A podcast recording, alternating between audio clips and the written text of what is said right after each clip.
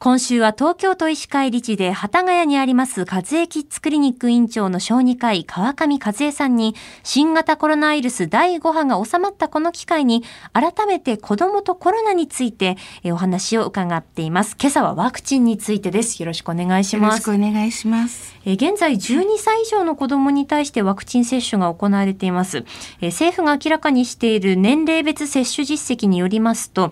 先月末時点でごじゅうだい以上のにかい接種率ははちわり以上で、これに対してじゅうにさいからじゅうきゅうさいのじゅうだいはいっかいめの接種を終えている人が ろくじゅうななパーセント、 にかいめ接種完了が よんじゅうはちパーセント になっています。えー、この今の数字についてはどうご覧になってますか？若い子たちもよく接種してると思います。あの大人の方たちに比べると、はい、あの地域にもよりますけれども、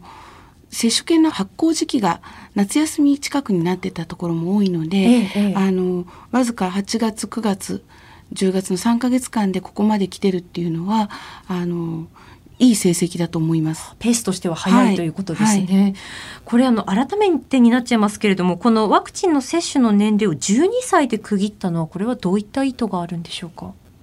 一つはやはりあの世界的にかかった人たちの統計だとかに基づいているでしょうし、うん、それから子どもたちの発育発達とかそういったものでこう体格が変わってくる時期とか、うん、そういった要素もあるんじゃないかと思います。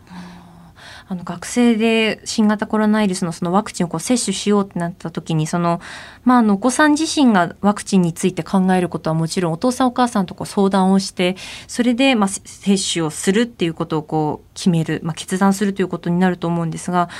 その学生の皆さんがこうワクチンについて考える機会、知る機会って今までってどうだったんですかね？今まではほとんどなかったと思うんですね。ただあのやはりここに来てスポーツのイベントがなくなるとか、学校の行事がなくなるとか、はい、そういった中で子どもたちは子どもたちなりに一生懸命考えて、自分たちはどうしたらいいのかっていうのをよく考えてくれてると思います。はい、私が関係しているあの団体のお子さんたちも自ら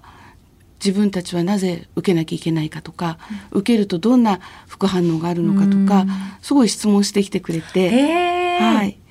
ある晩にじかんぐらいかけてお話ししたことあるんですけど、そうなんですね、はい、すっごいよく子どもたちが考えてるんだなっていうの、うん、そっちに私は感動しました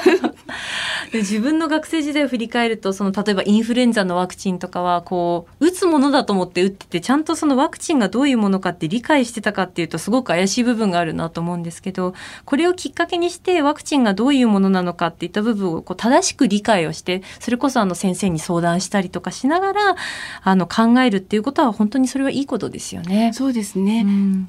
えー、そしてあのモデルナ製のワクチンを接種した後に、あの頻度としては本当にごく稀なんですが、じゅう代にじゅう代の男性に心筋炎や心膜炎を疑う事例が報告されて、いっかいめ接種後にファイザー製への変更が可能になったということがありましたけれども、あのここについても詳しく教えていただけますでしょうか？はい、えっと、コロナにかかった時でも、はい、心筋炎心膜炎を起こしている人は結構な頻度でいるんですね、はい、あまりあの報道されていませんけれども、あのいらして、でそこから見るとワクチン接種後の心筋炎心膜炎の頻度っていうのは、えー、っとにじゅうぶんのいちよりもっと少ないですね。いちけたにけた違うと思います、はい、ですけれども、まあ統計を取ってみるとワクチンでそういうことが起きているよっていうことと、それからファイザー製よりモデルナ製の方がちょっと頻度が高いよっていうことが分かってきて、でやはり心配してにかいめを受けないというよりはファイザー社に変えて受け、それなら受けるっていうならにかいめ受けた方がいいよねっていうことで許可が出てます。和江キッズクリニック院長の川上和江さんにお話を伺っています。先生、明日もよろしくお願いします。よろしくお願いします。